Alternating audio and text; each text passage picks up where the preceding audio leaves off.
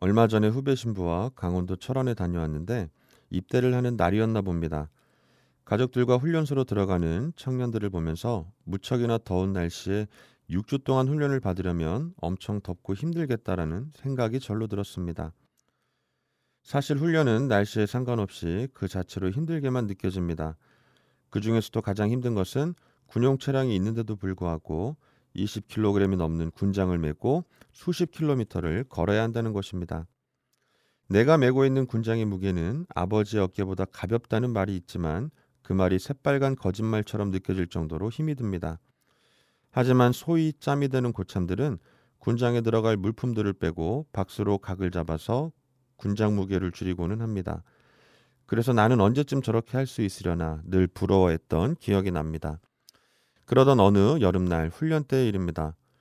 무더위로 인해 비 오듯 땀을 흘리며 훈련지까지 행군해서 가는데 훈련 상황을 부여하는 훈련 평가관이 느닷없이 전방에 가스라고 외치는 것이었습니다. 이 말은 전방에 적의 화학탄 공격이 있다는 것을 말합니다. 그러면 보통 멈춰서서 재빠르게 방독면을 써야 하는데 어떤 고참이 방독면을 쓰지 않고 당황한 듯 멀뚱멀뚱 서 있는 것이었습니다. 알고 보니 군장의 짐을 너무 뺀 나머지 그만 방독면까지 챙기지 않은 것이었습니다. 훈련 평가관은 그 고참에게 진짜 상황이었으면 넌 죽었어 라고 호통을 쳤습니다. 훈련은 실전을 대비해서 하는 것이기 때문에 말 그대로 실전처럼 해야 하는 것입니다. 게임에서는 한 번 죽으면 다시 시작하면 되지만 실제 전쟁에서 한 번 죽으면 다시 시작할 수 없기 때문입니다. 오늘 복음 말씀에서 예수님께서는 열 처녀의 비유를 들어 말씀하고 계십니다. 슬기로운 다섯 처녀들은 등과 함께 기름을 가지고 있었기 때문에 한밤중에 오는 신랑을 맞이할 수 있었지만 나머지 어리석은 다섯 처녀들은 기름 없이 등만 가지고 있었기에 그들이 기름을 사러 간 사이 이미 혼인잔치는 시작되었고 결국 그들은 신랑을 얻지 못하게 되었다는 것입니다. 슬기로운 다섯 처녀들은 신랑이 낮에 올지 밤에 올지 모르기 때문에 등과 함께 기름을 준비했지만 어리석은 다섯 처녀들은 통상적으로 신랑은 밤에 오는 일이 없었기에 기름까지는 필요 없다고 생각했던 것입니다. 앞서 말씀드렸던 그 고참이 방독면을 빼고 훈련을 떠났던 것은 무더운 여름에는 얼굴이 늘 땀과 위장 크림으로 범벅이 되기에 방독면을 써야 하는 가스 상황을 부여하지 않았기 때문입니다.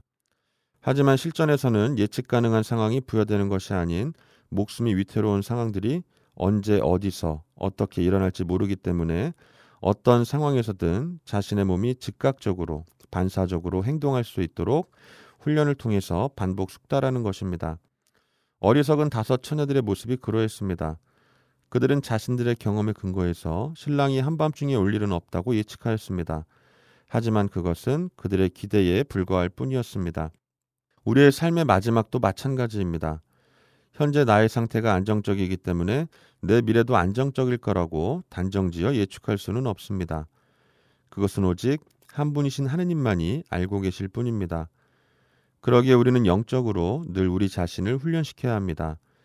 매일의 삶에서 우리를 영적으로 단련시키고 노력해야 합니다.